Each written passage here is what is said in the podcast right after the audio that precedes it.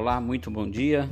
Eu sou o pastor Misael Leandro, pastor da Igreja Cristã Evangélica Ebenezer em Fortaleza, e tenho tido o prazer, o privilégio, a alegria de compartilhar com vocês a palavra de Deus, trazendo para nós alívio, trazendo para nós direcionamento, trazendo para nós aquilo que representa a vontade de Deus para as nossas vidas através da Sua palavra santa.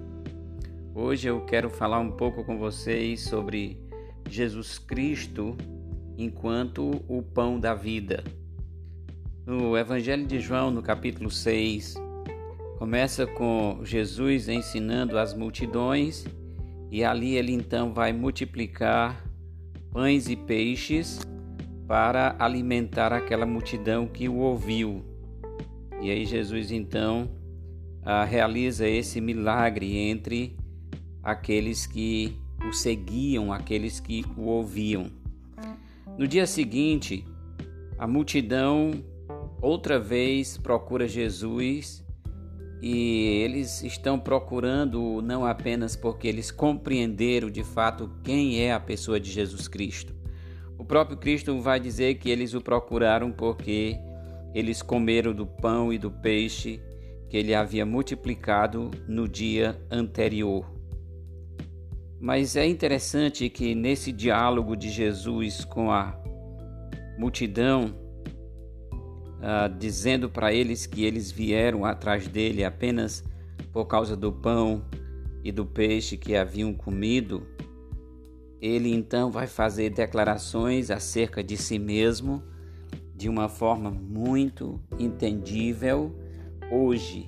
Talvez naquele momento não foi tão entendível quanto nós podemos entender hoje. Na verdade, a afirmativa de Jesus acerca de si mesmo, ela produziu murmuração no coração dos judeus e ela produziu abandono de muitos aqueles que seguiram a Jesus Cristo. Em João capítulo 6, versículo 35, Jesus então faz a seguinte declaração: Eu sou o pão da vida, o que vem a mim jamais terá fome, e o que crê em mim jamais terá sede. Ele então faz essa declaração acerca de si mesmo e ele vai fazer um contraste entre o maná que Deus havia mandado no Velho Testamento, que alimentou os pais, no caso daqueles a quem Jesus estava ensinando, e ah, ele vai dizer que não foi o Moisés quem deu o maná, não foi o Moisés quem trouxe, mas o verdadeiro pão do céu foi Deus quem havia quem havia dado. Mas aquele pão não representava ou não era, na verdade, o pão da vida no sentido espiritual.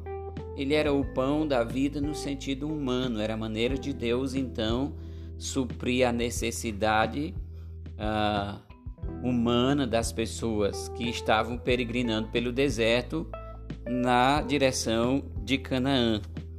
Jesus vai agora então dizer que, como o pão que desceu do céu, como o pão da vida, ele é o verdadeiro pão. E ele vai então fazendo essas declarações ali no versículo 38 de João 6, ele diz: Porque eu desci do céu não para fazer a minha própria vontade, e sim a vontade daquele que me enviou. E a vontade daquele que me enviou é esta: que nenhum eu perca de todos os que me destes. Pelo contrário, eu o ressuscitarei no último dia. Então Jesus vai dizendo que ele é esse pão que veio do céu, dado por Deus para a humanidade, para o resgate da nossa alma, da nossa vida no sentido espiritual do poder do pecado, do poder da morte e do poder do inferno. Quando então Jesus assevera acerca de si mesmo, dizendo que ele é o pão que desceu do céu, isso, como eu já disse, causa uma murmuração no coração dos judeus. Lá no versículo 41 de João 6, você vai ler Murmuravam, pois, dele os judeus, porque dissera: Eu sou o pão que desceu do céu. Não é esse o Jesus, o filho de José? Acaso não lhe conhecemos o pai e a mãe? Como, pois, agora diz: Desci do céu? Respondeu Jesus: Não murmureis entre vós, ninguém pode vir a mim se o Pai que me enviou não o trouxer, e eu o ressuscitarei no último dia. Versículo 47, Jesus diz o seguinte: Em verdade, em verdade vos digo: quem crê em mim tem a vida eterna. Eu sou o pão da vida. Jesus então se coloca como a única maneira para salvar a minha vida e a sua vida e a vida de todo e qualquer pecador. Ele então ah, continua nesse seu discurso de afirmar que ele é esse pão do céu, que esse é o, ele é o pão da vida e ele vai dizer que a única maneira de se ter vida ah, é comendo sua carne e bebendo seu sangue. Ele diz no versículo 54: Quem comer a minha carne e beber o meu sangue tem, tem a vida eterna, e eu o ressuscitarei no último dia. Pois a minha carne é verdadeira comida e o meu sangue é a verdadeira bebida. Quem comer a minha carne e beber o meu sangue permanece em mim e eu nele. Jesus, na verdade, não estava falando de comermos a sua carne e o seu sangue, literalmente. Ele está falando da sua morte, onde ele verteria o seu sangue, aonde ele entregaria o seu próprio corpo para ser ah, oferecido a Deus como um sacrifício agradável em nosso lugar. Quando então cremos em Jesus Cristo, nós, num sentido figurado, estamos então participando do seu sangue e da sua carne aceitando isso como preço do resgate pela nossa vida. Depois então que Jesus faz todas essas asseverações acerca de si mesmo, alguns daqueles que o acompanhavam decidiram ah, que aquele era um discurso muito duro, que aquilo eram palavras difíceis de ser digerida e eles então acabaram abandonando a Jesus Cristo. Muitos deles ah, murmuravam sobre Jesus e começaram a afastar-se dele. Versículo 66 diz: À vista disso, muitos dos seus discípulos o abandonaram e já não andavam com ele. Então, a, o discurso de Jesus, na verdade, não pode ser um discurso humanista que faz bem para o homem e que afaga as suas emoções e que lhe o faz uh, sentir-se importante porque está andando com Jesus. O discurso de Jesus, irmãos, tem que trabalhar no nosso coração de tal maneira que nós entendamos e vivamos verdadeiramente a vida de Cristo em nós.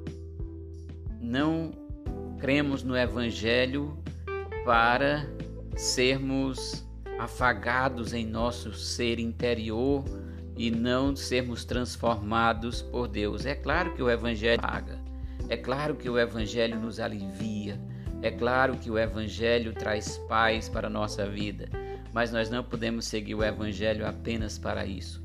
E é claro que o Evangelho também ah, propõe para mim e a você água, roupa, comida para cada dia. Jesus é poderoso para fazer isso. Diante então do abandono dos vários discípulos, Jesus olha para os doze, seus apóstolos, e lhes faz a seguinte pergunta: E vocês, porventura também não, não querem ir embora, não querem retirar-se? E a resposta de Pedro é: Para quem iremos, Senhor? Para onde nós iremos? Somente tu tens as palavras da vida eterna e nós temos crido e conhecido que tu és o Santo de Deus. Para onde iremos nós? No mundo em que nós vivemos, é preciso que nós tenhamos um lugar seguro, que nós tenhamos alguém em quem confiar, no sentido eterno e espiritual. É claro que eu também e você podemos confiar em Jesus para o aqui e agora mas sobretudo para o sentido espiritual. Diante de todas as lutas que nós passamos, diante de todas as adversidades que enfrentamos, nós não podemos ficar focados nelas ao ponto de abandonar a Jesus Cristo, porque só Ele tem palavras de vida eterna. Só Ele tem consolo e conforto eterno para nós. Ainda que nós soframos e padeçamos algumas lutas nesse mundo, nós temos a grande alegria de ter o Cristo que se deu por nós, o pão que desceu do céu para alimentar a nossa alma.